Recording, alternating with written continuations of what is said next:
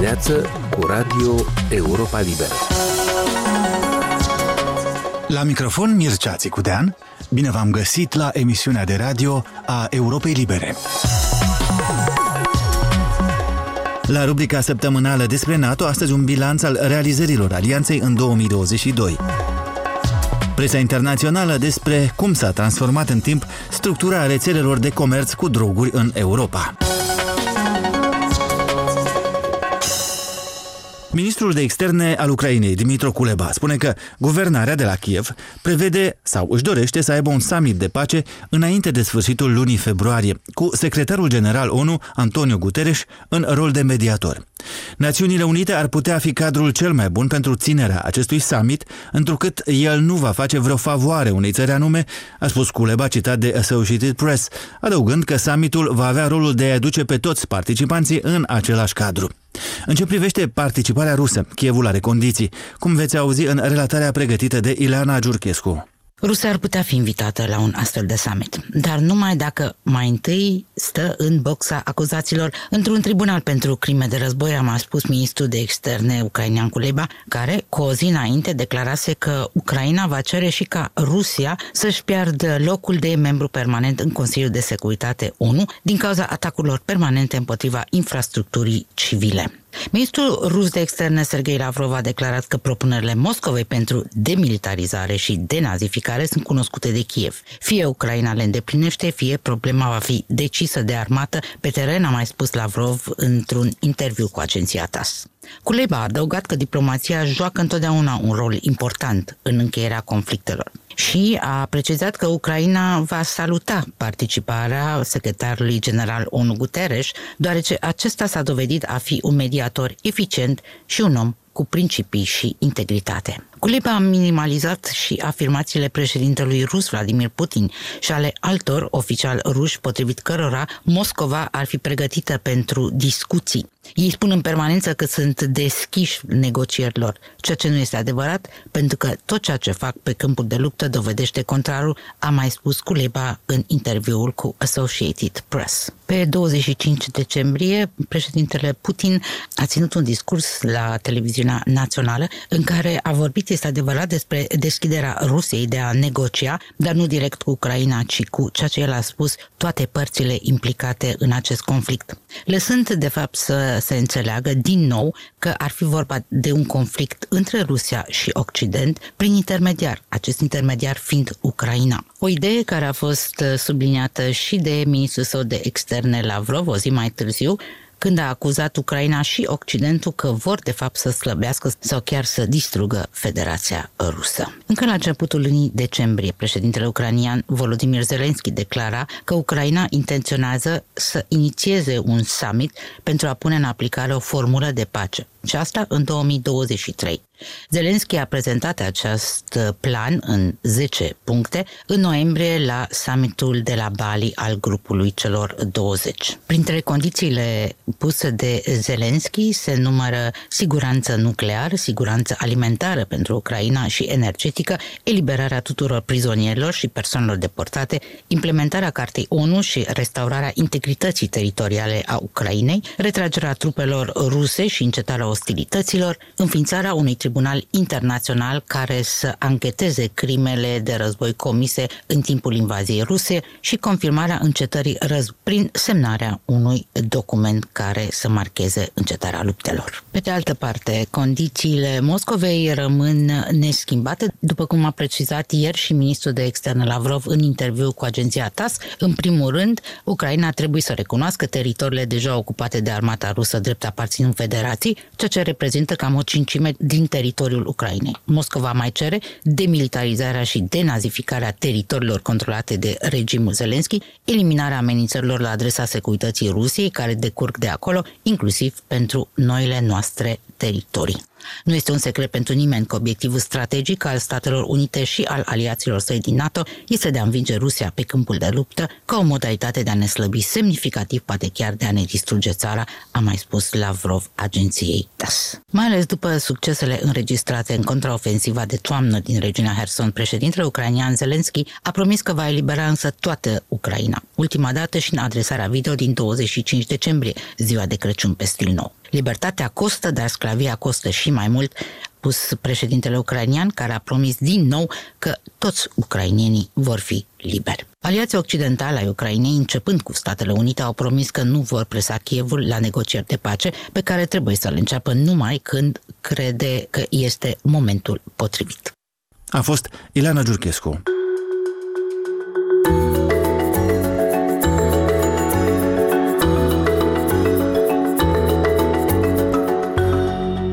La Washington, două evoluții țin capul de afiș al actualității politice, cum veți auzi în sintezele de știri primite de la corespondentul nostru, Valeriu Sela. Prima temă este legată de sprijinul american pentru Ucraina. La 10 luni de la invazia lui Vladimir Putin în Ucraina, sprijinul occidental pentru această țară se menține puternic. Asta în ciuda a ceea ce liderul de la Kremlin și-a imaginat și încă și imaginează, dar și contrar a ceea ce mulți experți care priveau către raporturile interoccidentale în general prognozau. Faptul că ajutorul s-a menținut și înregistrează chiar o creștere când vine vorba despre gradul de sofisticare al armamentului s-a dovedit un factor decisiv în echilibrul de forțe al acestui război. Ivo Daalder, fost ambasador american la NATO, a declarat, citez, dacă cineva spunea în ianuarie că Europa pe ansamblu în frunte cu Germania va face tot ceea ce poate pentru a reduce dependența de combustibilul de proveniență rusească, aș fi replicat că e o nebunie. Livrările de armament către Ucraina sunt fără precedent în Europa, de la cel de-al doilea război mondial încoace și continuă să crească. Cu prilejul recentei vizite la Washington a președintelui Zelensky, șeful executivului american Joe Biden a spus că nu este deloc îngrijorat că unitatea occidentală s-ar putea fisura. În 2014, Occidentul a reacționat cu sancțiuni la invazia rusă în Crimea, dar acele sancțiuni s-au dovedit timide, inclusiv faptul că Germania a menținut legăturile economice strânse cu Rusia. Până în ultimul moment, anul trecut, aliații europeni au privit cu îndoială avertismentele agențiilor de informații americane că Putin va invada. Daalder subliniază în acest sens rolul important jucat de schimbarea de atitudine a Germaniei după începerea războiului. Planul lui Putin era un război scurt, ocuparea Kievului și forțarea Occidentului să accepte un fapt împlinit. Dar ostilitățile au evoluat diferit și rezistența ucrainiană a dejucat intențiile Kremlinului. Asta a încurajat Occidentul să-și morească eforturile de sprijin. S-au adăugat și atrocitățile comise de ruși și documentate în localități cum este Bucha.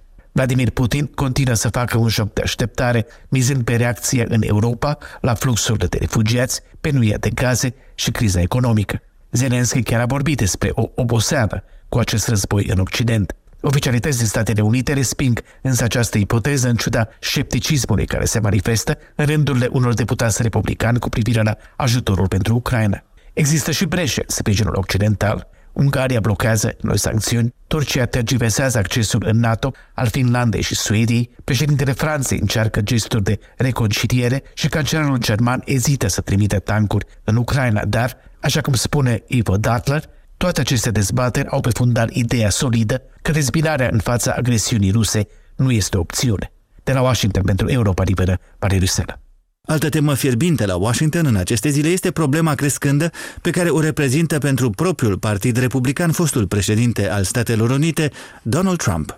Până acum există un singur candidat declarat la președinție în 2024, Donald Trump. Întrebarea care se pune este dacă fostul președinte va avea contracandidați în preliminariile republicane. Cel mai redutabil ar fi probabil guvernatorul statului în care Trump locuiește, Florida, Ron DeSantis. Acesta a început să testeze apele la nivel național cu reclame electorale pe Google și Facebook. Fostul secretar de stat al lui Trump, Mike Pompeo, este interesat să angajeze personal de campanie în statele de la începutul preliminarilor. Guvernatorul de Arkansas, Asa Hutchinson, stă de vorbă cu donatori. Acest curaj sporit din partea unor rivali potențiali are la bază faptul că candidați în state cheie susținuți de Trump au eșuat în alegerile recente pentru Congres și prezumția de inevitabilitate legată de șansele fostului președinte s-a mai diminuat. În plus, deși Trump controlează o parte a bazei partidului, republicanii au pierdut în alegeri în care fostul președinte s-a implicat, inclusiv propria lui alegere, și mulți sunt gata să se distanțeze de el ca figură centrală a partidului. Consultanții potențialilor rivali îți sfătuiesc candidații să aștepte și să lase ca credibilitatea lui Trump să se diminueze pe măsură ce acesta trebuie să răspundă unui număr mare de investigații legale și alegații politice. Deși și-a declarat candidatura de vreme, Trump nu a generat nivelul de entuziasm pe care conta și nu a participat la vreun meeting electoral. Majoritatea celorlalți politicieni cu aspirații la președinție vor decide probabil în iarnă sau la începutul primăverii. Problema este că dacă mulți republicani se înscriu în preliminarii, asta îl poate favoriza pe Trump, pentru că votul va fi divizat și el are un bloc fidel, așa cum s-a întâmplat de altfel și în 2016. Între alți candidați potențiali se numără și ambasadoarea Națiunile Unite în timpul lui Trump, Nikki Haley, și fostul său vicepreședinte Mike Pence. Trump conduce în cele mai multe sondaje, dar începe să piardă teren împotriva lui DeSantis, când întrebarea vizează o cursă doar între cei doi. O altă întrebare este ce ar face Trump dacă pierde preliminariile, cunoscut fiind faptul că ceea ce pare să primeze pentru el este interesul personal, nu cel al partidului. De la Washington pentru Europa Liberă, Valeriu Sela. Rubrica Cui este frică de NATO? La Europa Liberă. Se încheie anul Ucrainei, cum o amintește mai toată presa, iar The Economist în Anglia, în ultimul său număr pe anul acesta, alege Ucraina ca fiind efectiv și incontestabil țara anului. A fost însă și anul NATO. Putin a invadat Ucraina în luna februarie sub pretextul că ar dori să oprească extinderea NATO și a obținut pe dos o alianță nord-atlantică mai unită ca oricând. Încă din luna martie s-a decis întărirea flancului estic NATO, inițiind o serie de întăriri permanente la sol, dar și în aer și pe apă. S-a trecut la întărirea securității cibernetice de asemenea, precum și la o mai bună interoperabilitate a trupelor și armamentului țărilor membre, cărora li s-a cerut de asemenea să-și sporească cheltuielile militare cel puțin până la pragul deja asumat de 2% din produsul intern brut, ceea ce România face deja. A venit apoi candidatura Suediei și Finlandei. Primirea celor două țări nordice fusese deja decisă de șefii de stat și de guvern ai celor 30 de țări membre la summitul de la Madrid din